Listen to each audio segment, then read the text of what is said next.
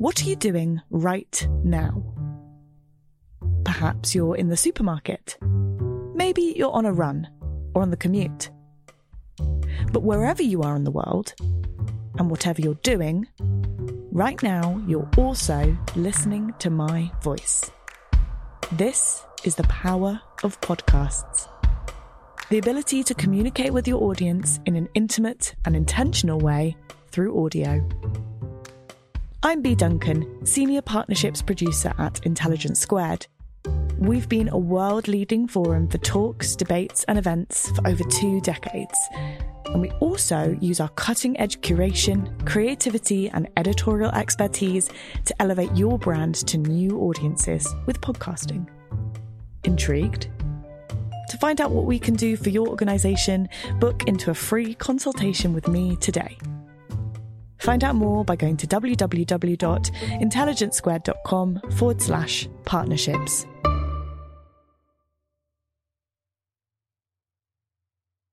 Thank you for downloading this Intelligence Squared podcast. For more information on our debates, talks, and discussions, visit intelligencesquared.com and sign up to the newsletter. I present Professor Joe Stiglitz. Okay. Well, it's a real pleasure uh, to be here and, and to, to uh, see, uh, say, so much interest in the issue of inequality. Uh, in a way, I, I, can't help but say I, I wish uh, that magnitude of interest had been shown uh, last Thursday. the, the, you know, when you write something, you always hope that something will get a reaction. And when my book came out, I was actually a little bit pleased that uh, the Wall Street Journal wrote uh, a, a uh, article, a review of the book, and they were complaining about my complaining about inequality. I think they thought that there should be too, more inequality, and I thought there was less, so we had a, a, a disagreement. the let me spend a, a minute talking about my, uh, the origins of my own interest in the subject. Uh, I grew up in uh, Gary, Indiana, which is uh, a town on the southern shore of Lake Michigan, uh, the history of which uh, really reflects the, in, the history of industrialization and deindustrialization in the United States. it was founded in 1906 as the largest integrated steel mill in the world. It was a real company town. Uh, it was named after the chairman of the board of U.S. Steel. You can't be more of a company town than that. And, uh, uh, but it was a, a, in some ways, a very progressive town. Uh, the school system was uh, led by somebody called Willard Wirt, who was a protege of, of John Dewey. So it introduced a lot of very progressive ideas. But even at the period when I was growing up, which, which was the uh, late 40, 50s, uh, you couldn't but help notice the high level of inequality in this industrial America. Uh, you couldn't help but notice the high level of discrimination, economic segregation, uh, the fact that episodically uh, the parents of my classmates would be unemployed, uh, there was a lot of labor strife, be, there would be strikes. What I didn't realize at the time was that was the golden age of capitalism. Uh, that was as good as it ever got. And if you, uh, any of you were at, at, at Piketty's talk last week, one of the major, major contributions of Piketty's work is to point out that there has been a high level of inequality uh, in not just the United States, but in most advanced countries, except in a short period from sometime, sometime around uh, the 30s, the, particularly uh, the end of World War II and uh, 1980.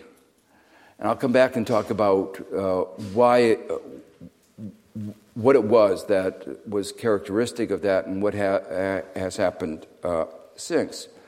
But that experience of growing up at this high level of inequality motivated me, I mean, it really, really uh, engaged me as a, as a young kid. Uh, I had intended to go on and uh, to go study uh, physics. Uh, that's really what I wanted to do. But I, I, the, the, the inequality, the problems of inequality kept gnawing at me. And, and so um, I switched at, at, the, uh, at the end of my career at Amherst College to study economics. And I wrote my thesis at the time, I, I wrote the, my thesis on uh, the distribution of income and wealth. Now, you have to understand at the time, and until actually very recently, the economics profession has been very hostile to any discussions of inequality. It's not just that they ignored it, and they did that systematically, but they were actually hostile. Bob Lucas, who was one of the, got a Nobel Prize, he's a professor at University of Chicago, reflected an attitude that is very widespread. And he said, you know, one of the most pointed subjects that an economist can talk about is inequality. So it's not surprising with that kind of uh, attitude that economists ignored it. In the standard models that, that uh, economists used uh, before the crisis, uh, there was no discussion of inequality. In fact, they assumed there would be no effect of the, the distribution of income was, was simply not important. Well, uh, I published uh, my thesis, uh, the main chapter of my thesis, in a journal called Econometrica. Uh, and I still think, as I reread it recently, that it provided the, the, definitive treatment of the subject. Uh, I, I, still think people should, should read it. But the point I wanted to make about this is that uh, just a few years ago, about four years ago, Vanity Fair asked me to write an article about inequality. And that got read by a lot more people than my Econometrica article. So the point I, I, wanted to make about all this is, is that uh, if you're uh, a young scholar, uh, if you want attention to your work, you ought to be publishing in Vanity Fair, not in Econometrica. But that Vanity Fair article uh, really summarizes a central thesis of this book, The Great Divide. Uh, the title of that article was of the 1%, for the 1%, and by the 1%. And uh, uh, that short sentence, uh, short title, really summarizes an important aspect of inequality. It's not about economic forces. I'll come back and talk about that more. It's not about economic forces, it's about politics. It's about how politics shapes our economy. And it's being shaped now by the 1%. For those of you who haven't uh, uh, spent a lot of time reading American history, the title uh, was, an, uh, was an echo of a, a speech that every young American has to learn in the middle of the Civil War between North and the South of the United States uh, President Lincoln gave this famous address called the Gettysburg Address, and we all have to study that.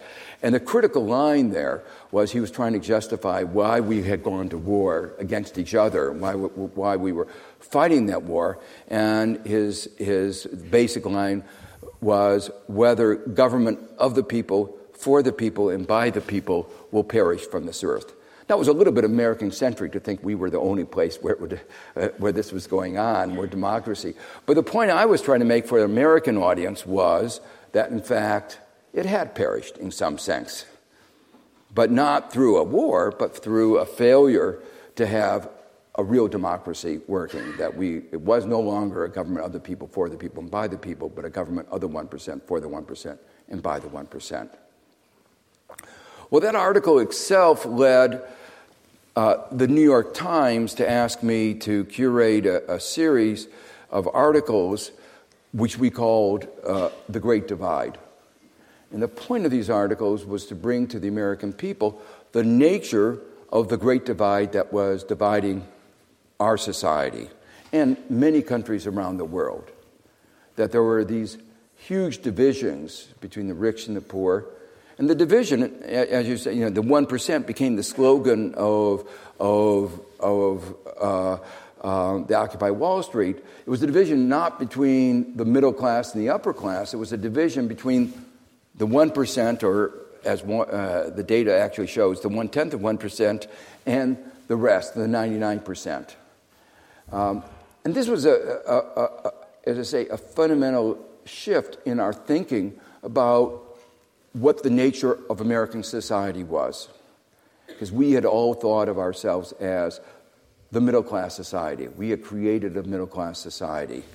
In fact, many of it, you know, prided ourselves being the first middle class society. But that was in the 50s, in this golden age of capitalism. And by now, by, you know, the uh, beginning of the 21st century, it was clear that that wasn't the defining characteristic, that we had uh, not grown together, we had actually grown apart. So, uh, this book is, w- w- began as that sort of uh, series of articles I wrote in the New York Times, which I, do, I think did succeed in, in awakening an awareness of, of this great divide in the United States. And there are many, many uh, uh, discussions of how uh, American leadership has spread this to other countries all over the world. Uh, and one of the other themes is that while America uh, has excelled, it has the highest level of inequality of any of the countries in the world. Uh, the countries that have followed the American model are not falling far behind. And of course, the UK is among the countries that have been uh, following the American model. In fact, in the rest of the world, we, it's referred to as the Anglo American model. Uh, not Angela Merkel, but Anglo American. And, and uh, uh, that uh, is uh, something that should be very troubling here in the UK because things have gotten much worse. So, what I try to do in, in the book is talk about the, the, the dimensions of inequality, the causes, the consequences, and the policies uh, that might enable us to do something about it. So, in these few minutes, what I want to do is very, very quickly go through each of these topics and, and just touch on, on a few of them. As I said, there's been this enormous increase in inequality, uh, and it has uh, multiple, multiple dim- dimensions. Uh, there, there is uh, more money uh, at the top. Uh, at the beginning, uh, I mean, in Reagan, when Reagan in 1980 started pushing for the kinds of changes in economic policy, it was a, there was an awareness that those policies would lead to more more inequality.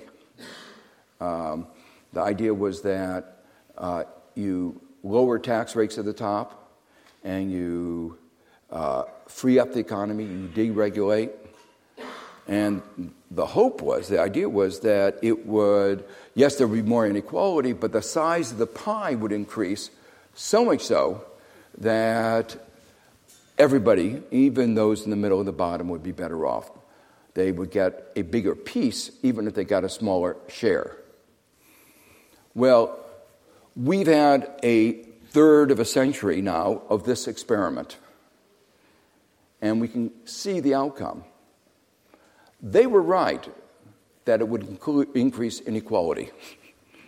Uh, and the share going to the top 1% has gone to numbers between 20 and 25 percent. Uh, that's a twofold increase. And the share going to the top one tenth of 1% has increased three to fourfold. But unfortunately, this idea of trickle down economics that everybody would benefit is absolutely wrong. And what has actually happened is median income, income in the middle, has stagnated. Income at the bottom is even worse. So in the middle, Income today, the median income of, uh, in the United States, adjusted for inflation, is lower than it was a quarter of a century ago. And at the bottom, the minimum wage has not increased for 45 years. So I think that an economic system that doesn't increase standards of living for a majority of its citizens over a period of a quarter century, and at the bottom has people worse off than they were almost 50 years ago, is a failed economic system. I said to put it slightly differently assume in 1980 people had come to American people and said, I have a deal for you. I'm going to make some reforms. And the consequences of these, quote, reforms, everybody uses the word reforms, the consequences of these reforms are going to be that the bottom 90% of the population will see no increase in income over the next third of a century. But the economy will grow, and the top 10% will see some increase in income. How many Americans would vote for that deal? But it wasn't sold that way. It was sold quite differently, that it was actually everybody was going to be better off. And then it's been an incremental system of building a system of inequality, and that's going to be a, that's one of the major themes. We built a system of inequality over a long period of time without ever thinking about it. But now, as we look back on what's happened over a third of a century, we ought to be able to reflect on what's going on and say, we have created, in a sense, a failed economic system. It's not the market economy that's at fault. It's the way we shaped the market economy, and we shaped it in ways that have worked poorly for uh, a, a, a very large fraction. So, just a, a, few charts which, which illustrate this. And this, this shows the U shaped curve, the kind of data that, that Piketty talked about last week, where the top 1% reached a very high peak right before the Great Depression. Not an accident not an accident, and then came down. And then, as you see, right before the, the 2009 crisis, uh, uh, went uh, up again to a very high level. But actually, uh, unlike other crises, this has been actually another one where in the United States, we again tried trickle down economics, and again it didn't work. Just to show you how bad things were, in the three years after Obama and the Federal Reserve declared the end of our recession in 2009, 91% of all the gains went to the top 1%. So if you want to understand why most Americans are not very, don't think that there was a, a swindle, that, you know, the president said, oh, you know, the economy is growing again, wasn't true for 99% of Americans. Um, and this, this is another graph showing the fact that in the middle, median half above, half below, the income in 2013 was actually lower than it was uh, a quarter century ago. You know, when you talk about median income, it's obviously an average, an average of different groups in our society, different demographic, social demographic groups. One particular demographic group that I feel a lot of empathy for are males. And uh, if you look at the median income of male workers in the United States, they're lower than they are 40 years ago. So, if you want to understand why there is a certain amount of anger you sometimes see in, in American politics among uh, uh, males, particularly white males, uh, you get a uh, part of uh, uh, that, that shows you part of the reasons. Well, income is only one aspect of inequality. There inequalities in, in wealth are even greater eight Americans who've inherited their money from two families, neither of which engaged in good practices. I mean, actually, really, uh, uh, uh, I won't describe how bad they are, but those eight people have more wealth than the bottom 44% of America, which is testimony, of course, to how little wealth there is at the bottom, as well as how much wealth there is at the top. Um, in the United States, we have high levels of inequality of health because we don't have a public health service, a national health service. And uh, that means if you're poor, if you're a poor kid, uh, you, don't, you don't get access to health care. Uh, Obama tried to rectify that, but uh, uh, there's been enormous opposition, and it's still many, in many parts of the country, particularly in the South, if you are poor, you do not have access to, uh, to public health. And it shows up in the statistics in a very dramatic way.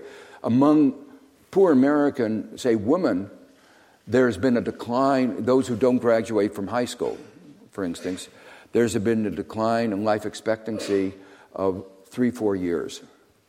Uh, as bad as what's been happening in Russia Uh, you know, it, it, it is really uh, amazing uh, what is going on. And there are also inequalities in access to justice. Some, one, of, one of the essays in the book talks about these inequalities uh, in access to justice. So I jokingly say, and every morning Americans, young kids, have to, uh, we have these rituals where you pledge allegiance to the flag of the United States of America, and one of the lines uh, is with justice for all, and we've now amending that to say with justice for all who can afford it. Uh, so, so our view, even of justice, uh, is, is changing. Now, uh, of all the aspects of inequality, I think the most invidious and most con- inconsistent with our self image is inequalities of opportunity. That, you know, Americans like to think, and others look at America and say it's a country of equal opportunity. And yes, there are some people who do make it from the bottom to the top or middle to the top. And there are some very talented immigrants who are able to make it from the bottom to the top. But when a social scientist and economist talks about equality of opportunity, they're not talking about these exceptions. What they're talking about is what happens on average. And you ask that question, it turns out that America has less equality of opportunity than even old Europe. And in old Europe, I put England. Uh, that, and, and, and uh, we have much less equality of opportunity than, than uh, say, the Scandinavian countries. What, let me, let me, uh, what that means, in effect, in statistical sense, is that uh, the uh, life prospects of young American are more dependent on the income and education of his parents than in other advanced countries. So I tell my students, there's only one important decision you, you can make in your life and that's choosing the right parent. and if you flub up on that, uh, the game is over. Uh, the fact that there is this relationship, that, that, there, that the U.S. has such a low level of inequality, is not a surprise at all because there's a systematic relationship between inequalities of income, outcomes, and inequality of opportunity. Those countries that have a high level of inequality of incomes also have a low level of um, equality of opportunity. So, what you see in that little graph with little flags to sort of illustrate this is the Scandinavian countries have low levels of equal, inequality, high levels of equality of opportunity. And down at the bottom, uh, or up at, the, uh, up at the top, are the United States, um, uh, where, uh, and UK is up there too, with very low levels of equality of, uh, of opportunity or uh, measures of mobility. There are other metrics, uh, all of which give basically the, same, the same picture. the channels through which this occur are, are, are, complicated, and I, I don't have time to, to talk ab- about them tonight. Maybe in the question period we'll, we'll be able to get to it.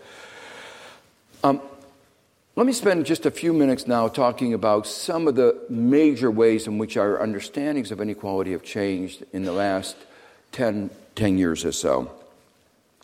One of them has to do with the, the observation I made earlier that inequality uh, fell uh, from the peak in the periods of uh, uh, uh the 50s, 60s, um, 70s. And uh, that was what most economists had thought was going to happen. Kuznets, was a great, great economist in the middle of the 19th, 20th century and got a Nobel Prize, uh, enunciated a, a, a, a notion, uh, an empirical regularity, that has since been called Kuznets' law. Uh, he was too modest to call it uh, a law, but, but his paper uh, raised the idea, showed the empirical evidence that uh, as countries in the early stages of development, some parts of the country pull out from others, and there's a growth in inequality. We see that in China. But then, as they get more advanced, inequality comes down as those that are f- parts of the country, those individuals that are further behind, catch up, and so the inequality gets reduced. So that's what most people thought was going to happen. And it was happening. in the 50s, 60s. But then, as those diagrams showed earlier, in 19, around 1980, things started turning the other way. So there's been this repeal of the uh, Kuznets law. And there's a big debate going on what is the reason for it? Now, one aspect of that was that the period after World War II was an unusual period. There had been a high degree of social cohesion. Uh, the countries could pull together. It was a period in which, uh, both in Europe and the United States, was fastest period of economic growth.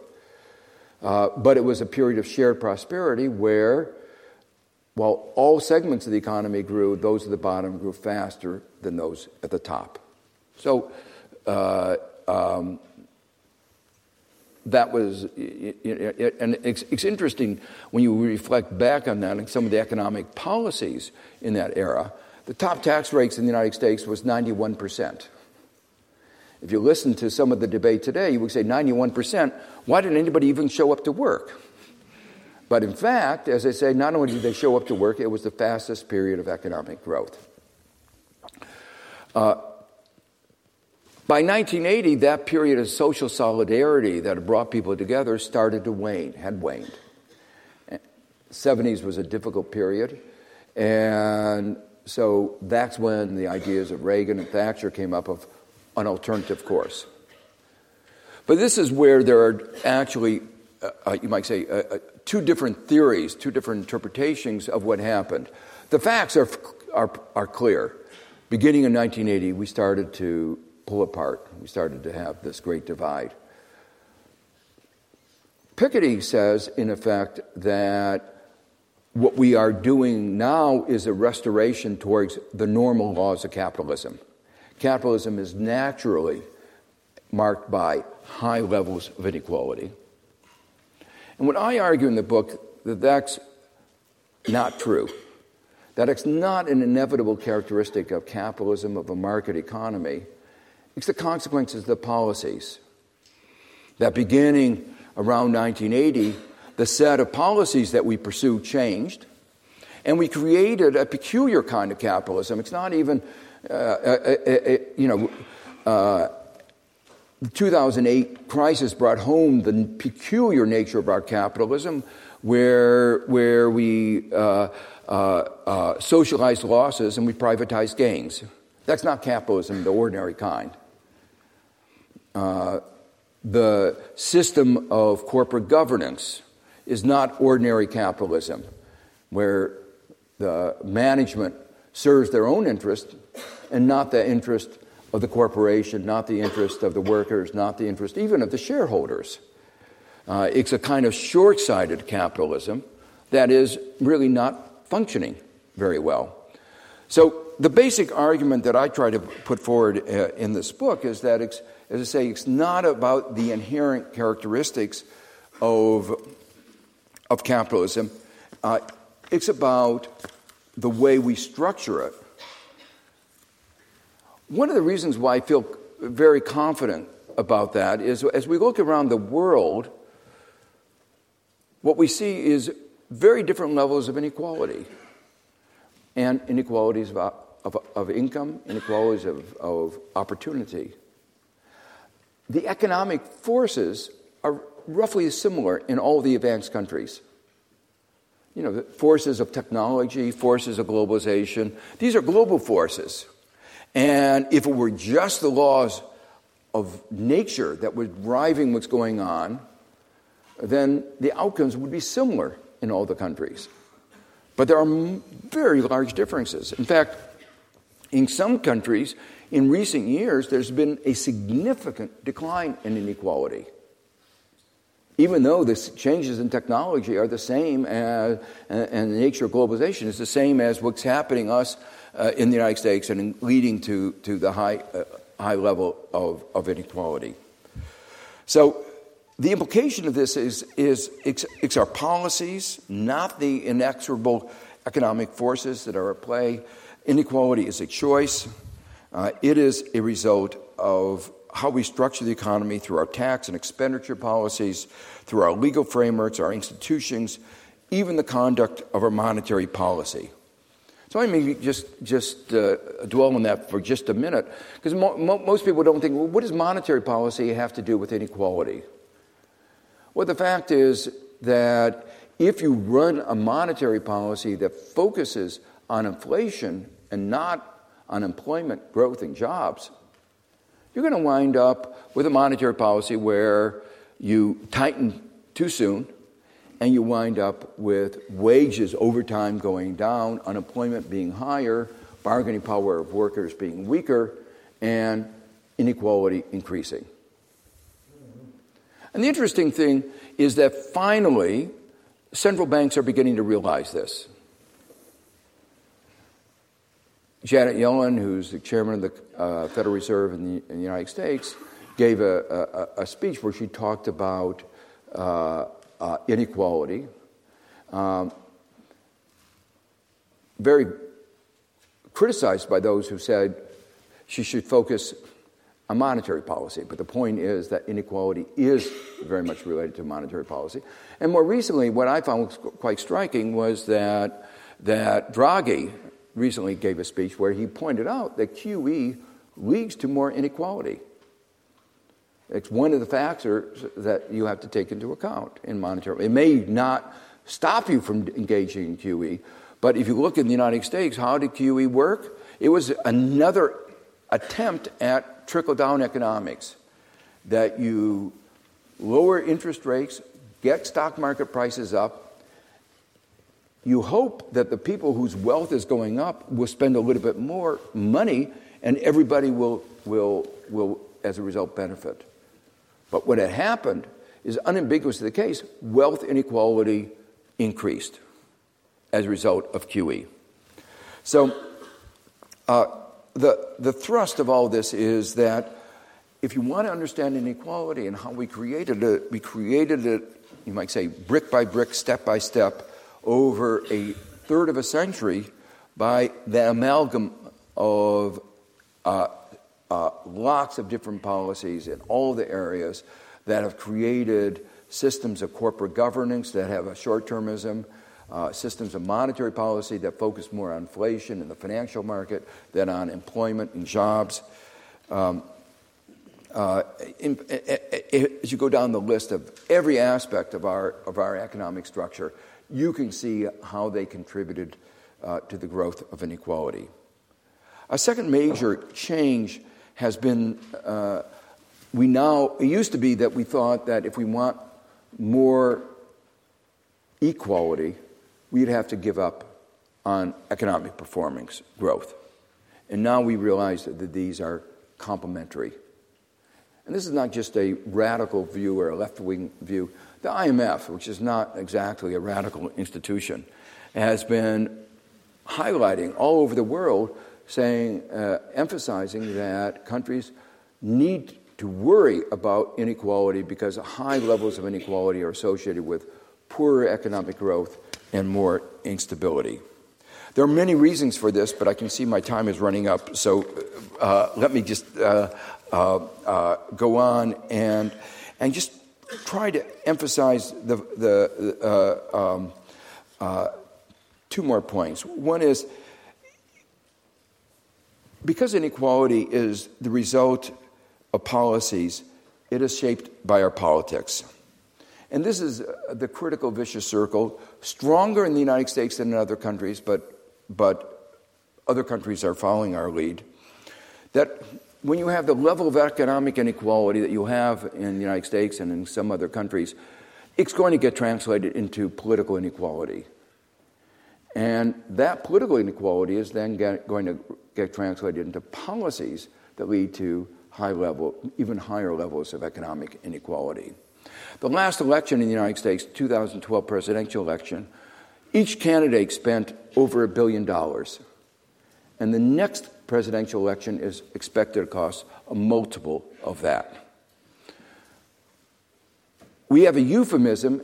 We talk about campaign contributions as if they were like charitable contributions. But the real answer is when the banks make a campaign contribution, they're making an investment. And they get higher returns from those political investments than they do from their financial investments, which we know before the crisis were disaster. So that's part of the process of how inequality shapes the politics, which then reinforces the, the economic inequality. It was really the refrain that was at the, the article, uh, the title of my original uh, article. There are broad consequences uh, for this inequality. It's not just a moral issue, it does hurt our economy, it undermines our democracy, it divides our society. Uh, today, increasingly in the United States, there's a perception that the basic necessities of a middle class society are increasingly out of reach of large portions of the population. Things like the ability to send your children to college, retirement security, even the ability to uh, own a home. So, finally, let me just say that uh, there's a certain, I want to convey a certain kind of uh, urgency to, to these issues. Uh, that incremental changes uh, won't solve the problem. They're important, but one needs a comprehensive agenda to, to address them. So, yes, it's important to improve equality of opportunity through education. It's important to raise the minimum wage from the level that it's been, you know, that hasn't, people at the bottom haven't gotten a pay raise for, for almost a half century. Uh, those are important steps. But unless we see what has happened as the result of, of the way we've structured our whole economy, unless we go about rewriting the rules of our market economy in a, in a much more comprehensive, systematic way, we won't really solve the problem. And finally, a certain note of urgency.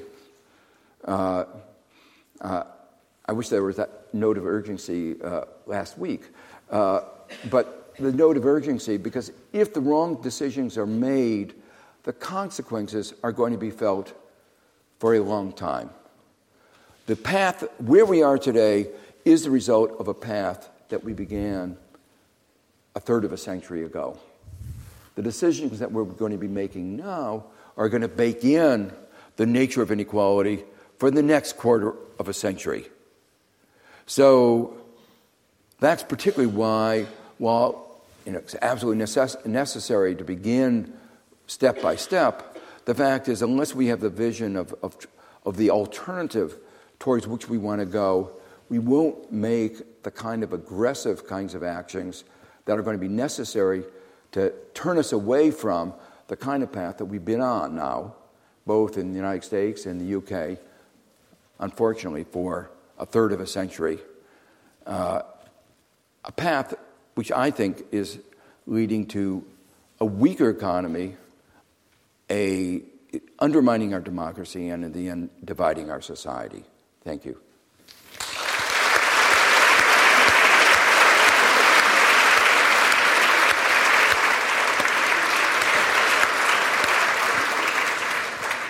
Which I'm glad, I'm glad you ended on, the, on a light, bright note. um, isn't the problem with inequality the criticism that was levelled at me when I tried to kind of hawk stories to my news editors at previous newspapers and things? Um, I gave them a story about inequality, and they were like, well, inequality is just boring. No one really cares about inequality. It's too dreary uh, to get in the newspaper. And don't we see a reflection of that in what happened a week and a half ago, whereby people, when given the choice in the ballot box on a kind of, you know, what was pretty close, the closest thing we'll have for some time, as, as being a referendum on do you want a party which is going to hit back against inequality or a party who is not ostensibly going to do that. They didn't vote for the fight against inequality. Why is that? Is it, is it because people just are inclined not, you know, to choose hope over that kind of, you know, the inequality? I mean, there, there, there is an element of that, that, that economics is the dismal science, and selling dismality is, is, is never easy. Uh, so, so I think there is, you know, the, the, the kind of message of audacity, of hope, you know, Reagan ran on, Good Morning America. And, uh, you know, uh, it, it, was actually the beginning of the decline, but it was a good morning. And, and that uh, was obviously a, a, positive message. But I think you shouldn't over uh, interpret one, uh, an election, because there's always personalities. There's always. It was Ed Miliband's fault. well, I should say there are many elements that go, go into it. I think that uh, almost surely was a, was a factor. Uh, I think that uh, its persuasiveness, and you know, even though no serious economist takes austerity seriously, uh, there are some people here that do. Uh, and you know, it, it, what, what is quite remarkable to me, you know, I had a lot of fights in, about austerity back when I was chief economist of the World Bank about the austerity that the IMF was imposing uh, in, in, in East Asia. But eventually the IMF saw the light and they you know been writing reports that actually when you have a significant decline like after 2009 austerity lowers economic performance. Absolutely clear. There, there, the evidence is overwhelming on this. There are a few people who've, who've uh, written uh, articles about this fictional thing called expansionary contraction you know sort of oxymorons but uh, we've even gone through all those cases of expansionary contractions. And guess what? Contractions are contractionary. but, but, but, hold on, the UK, the UK isn't doing that badly at the moment. The IMF has said, you know, and Barack Obama said recently, you know, you're clearly doing something right. So austerity isn't surely necessarily the wrong thing. When you say, you know, in economics, the, the hardest thing is what we call counterfactual history. What would have happened? And you had uh, uh, a big advantage of the European Central Bank focused simply on inflation. So you had a better monetary policy. You know, you can't just count always on your neighbors having really bad policies. Uh, so they were focusing on inflation. You know, Trichet even raised the interest rates after the crisis. You know, and so why is that important? If they raise their interest rates, you're lowering your interest rate, your exchange rate becomes favorable. Those are circumstances in which, in spite of the cutback in domestic spending, what, is go- what exports can grow and fill some of the gap. But one of the great uh, uh, successes of, of uh, your, Osborne and the conservative government is they talked about austerity but didn't always preach it. So if you talk one way and then you cut back on your you cut back on your cutting back. Uh, yeah. Uh, th- then you can say I'm doing austerity. You're not really doing austerity. Meanwhile, taking advantage of the mistakes going on in Europe, and then you can look reasonably good. But when I look at the UK economy, I don't see the rosy picture uh, because it's the dismal science again. Well, yeah, dismal. What I see is GDP lower than it was in 2008, you know, a lost uh, more than half decade. But uh, GDP is lower, but uh, GDP is high, but GDP per capita is lower, GDP yeah. per capita is lower than it was. That's not a great success. Um, uh, what I see is, is wages, median income stagnating, productivity not doing very well. All these things are, are, are, not exactly uh, metrics that would say, boy, was that a success. So, so what's in store then? We, we have just elected a majority Conservative government. What does that mean for the next five years, whether it's inequality or whether it's our recovery here in the UK? Well, I think first you, you need to pray a lot. Um,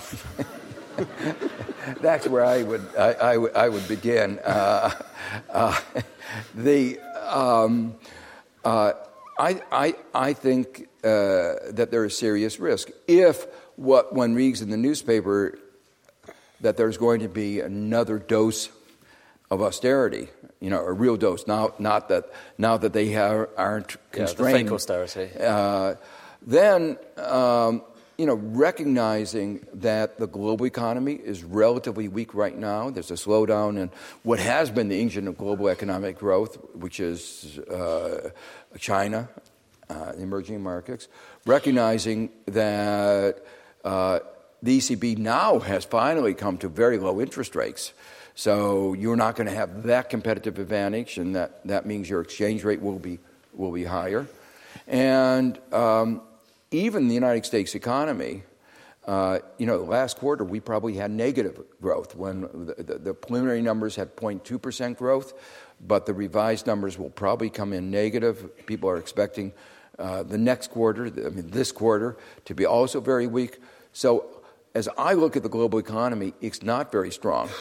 And in that context, you're not going to be saved in the way that you were saved by the mistakes of other countries. You're embedded in a world environment that is not very uh, hopeful. God, well, we're, we're definitely going to have to pray then. Um, so, the paradox, though, in what, you're in what you were saying about the UK recovery the first time around, is that we had a Bank of England that acted pretty quickly. And the, what it acted with was quantitative easing, which, as you said uh, in your speech, is something that exacerbates inequality. And that may well go down in history, you know, QE in the UK and indeed elsewhere may, may go down in history as one of the biggest single events in terms of distributing wealth to a particular part of the population because it, it is those who held assets, it's those who had shares, who had houses, particularly in London, who have done very well out of quantitative easing, and everyone else hasn't necessarily. So, and, in fact, it's even worse for people who were prudent in their retirement and bought government bonds. They're, they're being devastated in both the United States and in other countries where they're QE. So it's, it's actually hurt them. I mean, the people who save prudently are, are in very difficult positions. Should, is the point that they should have done it differently? Did, I mean, no, we, we, we, we want people to be prudent, but then you change no, the, the, rules of the game. The Bank of England, should the Bank of England have acted differently? You know, should it have bought up, should it have done a kind of helicopter drop uh, on the population? Should it have started going out and buying people's houses? In fact, I worked out actually that QE in the UK, the Bank of England, with the amount of money they spent, they could have bought every single house in Scotland and Northern Ireland if they wanted to. So should they have gone out and done that and just kind of given the money directly to people? I mean, you know. I, I, I think they should have been more aware of the uh, of the distributive consequences and had think about policies like that. I don't, you know, one of the reasons why QE did not have the kinds of positive effects, as big effects as one had hoped, uh, you know, even though it was massive in the United States, the balance sheet increased four times. Uh, you know, in, we're talking about trillions of dollars, and it had a little effect, but very, very little from this trickle down. Uh, one of the reasons is the credit channel was broken, and they didn't do anything about that. In other words, SME lending, lending to small and medium sized enterprises, uh, actually years after the crisis began, years after QE began, was still 20% below the pre crisis level. So they didn't fix the system. And in fact, in some ways, they made it worse because they allowed the banks to merge together. And so competition in the financial sector in the United States was actually lower. So when it came to giving mortgages at least in the United States, where I do know the data, what happened is that lower interest rates didn't translate into lower mortgage. What it really did is translate into higher profits for the banks. Okay. I, the, the, during your presentation, you had the, one of the Piketty uh, charts, the one about income. I don't know. Can we, can we put it up? The, sure. income inequality. Uh, oh, there we are. by magic, I didn't even touch anything.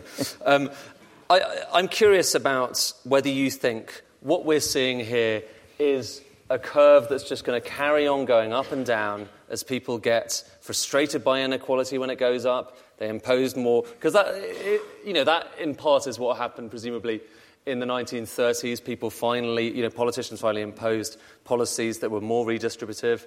You had things like welfare states being imposed. Are we just going to have perpetual curves like this way into the future? Well, first, let, let me try to emphasize it's not just redistributive policies. It was the way the whole economy worked. So, one of the things what we did in the 30s uh, is that we passed in the United States something called the Wagner Act, which gave more bargaining power to workers.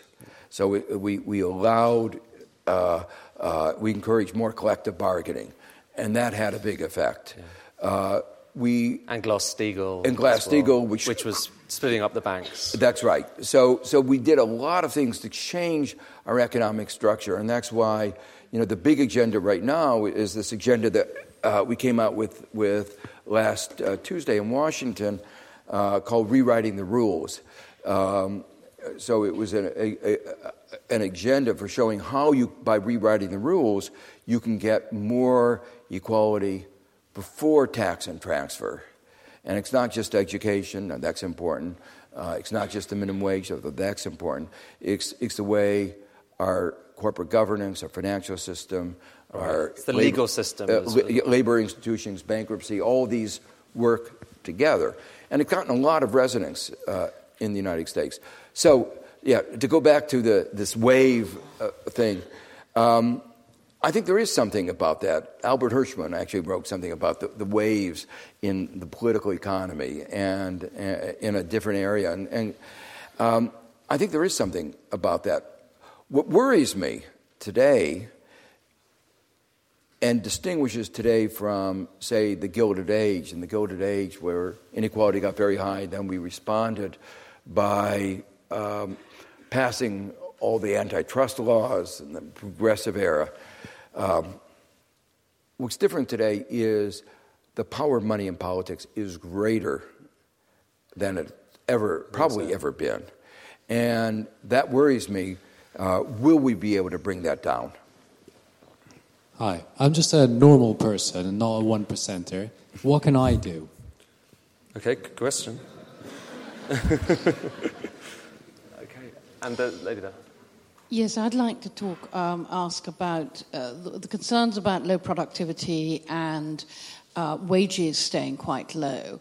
One of the characteristics, particularly in this country, we've seen is that we've had a high level of immigration from Europe where there are not very many jobs, um, together with uh, a lot of people coming off the unemployment registers here. We've seen unemployment drop very sharply um, and a starting of a change of feeling that levels of 5 6% unemployment are perfectly normal and reasonable. Um, when 1970s, 60s, and 70s, you might have thought 3% was the sort of ideal rate of unemployment for turnover. To what extent is this actually quite a large driver of why wages have stayed um, average wages have stayed, perhaps particularly uh, for non middle class jobs, relatively low because you've got actually an enormous number of new people coming onto the job market. So you've had competition from, from China. Okay. What, what, what, what, what is that um, contributing? Hi. Uh, thanks very much, uh, Professor. I have a couple of questions. First, I mean, I, I couldn't.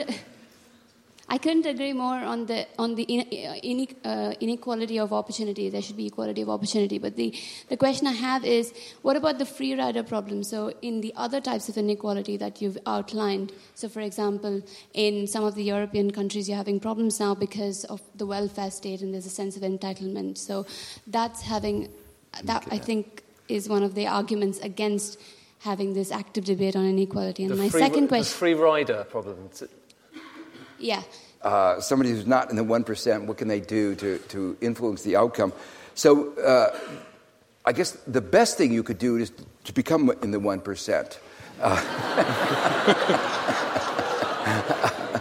uh, that's more likely to have any other uh, uh, impact than anything else. But and have the right parents as well. And have the right parents. I mean, that's easy. easy. So, uh, but if you can't do those two things, uh, the the I think civil society action, political action, is the only way this is going to change. and and I think what in my own mind, and I, I, don't want to comment on the British election, but um, Feel free. what one sees is that elections can be very close, and the outcomes can depend on voter turnout. And it could have been different if, if there had been different turnouts of, of the, those votes. Uh, maybe. but but uh, so, at least in my mind, um, the kind of civic society actions that make uh, governments more aware of, of the consequences of these rules and make it more difficult for them to accept. So let me give you one example. Right now, I, as I say, there's an attempt to, to, rewrite the rules through TTIP. And that this will the trade make, deal. The trade deal. It's really a fundamental changing change in the way the rules of, re, re, that, that govern the, how regulations that affect health, labor, labor almost anything, uh, uh, are, are made, ex, ex, taking them away from democratically elected government and moving them up to a, a, higher level and, and to trade negotiators and then making it rigid, rigid very difficult to change with, with a change in economic circumstances. So, in my mind, it's really important for there to be a strong civil society reaction to say, you know, uh, particularly the investment agreement, the intellectual property provisions of that. So get out there and protest. Uh, go, yeah, uh, you know, the United States set a good example in Seattle when we uh, had a group, good protest against the WTO initiative back in 1999. I think that's a kind of example that others ought wow. to uh, take to the streets. take, take the streets. Maybe with not quite so much violence, but still. Yeah. and the, second, uh, the second question was about the, distri- the labour market and changes in the labour yeah. market and the way that's. Yeah.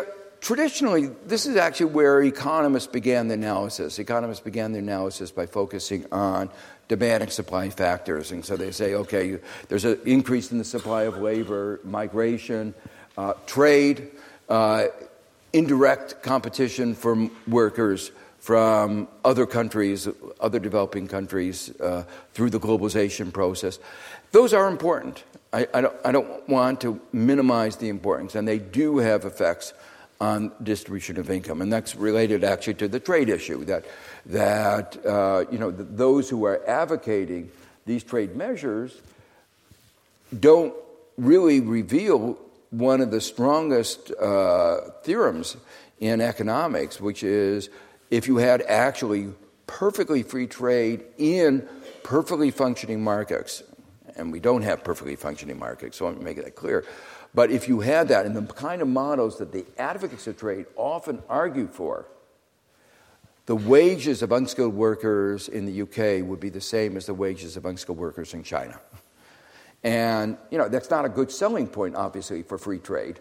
Um, but I, and I haven't heard Obama saying, you know, this is as, as one of the great achievements that he's going to get the wages of our unskilled workers down to those of, of China. He's not been actually selling that uh, as Strangely. part of, of his trade agreement. But uh, there, there is a strong force in that, in that direction. Unless you take other measures to, to mitigate against that, and you can take certain actions, but, but that won't happen on their own. But the point I've been emphasizing is that uh, it's really about the rules of the game, including these trade rules, uh, uh, the rules of, of uh, uh corporate governance, uh, competition policy, and a, co- a, set of issues that we haven't talked enough about education. Okay. and, and, and that makes people have skills that, that make them able to compete with, with, with others. Just have I, one minute. It's one minute yeah. for the final uh, couple of questions. Okay. Uh, on this question about whether the kind of uh, agenda that I've talked about would weaken growth because it would destroy incentives. Um, first, let me emphasize what I said before. The evidence is overwhelming that equality and growth are complements. And so if you, if you, if you look at the ways that inequality has grown in the United States and in other advanced countries, it's actually been destructive of economic growth and economic performance. Uh, if you had taxed the uh, bankers at a higher rate, uh, would it have meant that we would have had less banking? Maybe, but that would be good for the economy. uh, so, you know, if you look at what's happened to the financial sector, uh, it went roughly, you know, from two and a half, three percent of GDP to eight percent. It went from uh, it went to the point before the crisis it was getting about almost 40% of all corporate profits. There was no evidence that that kind of income led to any improvement in economic performance. Uh, you know, the financial sector talks about all the innovations uh, they had. And um, I, you might enjoy this particular uh, repartee. Uh, uh, uh, Volcker, Paul Volcker once said, you know, there was not a single innovation in America's financial market that had led to improved economic performance, except the ATM machine. and then I always point out that the ATM machine was a British innovation, not American ah, innovation. There we so, are. So that, there was not a single innovation of America's financial market. And at least you have the ATM machine. Well, that's, that's, that's, a very positive note on which to, on which to end. Good old Britain. Um, thank you so much, everyone, for coming. Thank you for your questions. I'm so sorry we didn't get to take all of those questions, but they were absolutely brilliant, the ones we did, did have thank you uh, for coming. Uh, thank you so much to Professor Stiglitz. It's been a fascinating evening. Thank you very much.